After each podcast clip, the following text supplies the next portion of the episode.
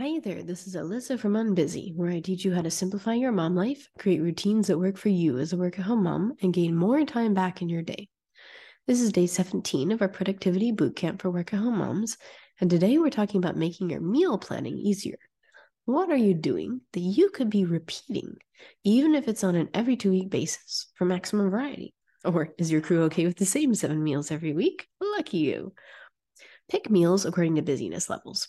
Gone all day? Try the Crock-Pot or Instapot. Home? Pop a roaster casserole in the oven two hours ahead of supper. Feeling creative on the fly, but you notice that that usually only happens on Saturday mornings? Schedule a bre- special breakfast or brunch every week. Your kids will love the tradition, and you'll love not pressuring yourself to be creative on the weeknights. Remember what you're doing here. Think through what's bugging me about this? What's not working well?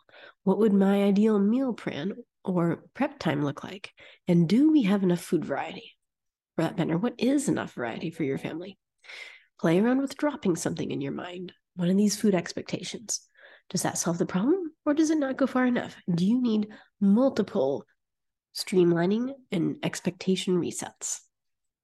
And if you've been looking for a way to conquer that to do list mountain, here's your comprehensive mom style guide to mastering your task list, pruning your to dos, and taking charge of your calendar because you don't need a complicated task management system, even if you're a business owning mom.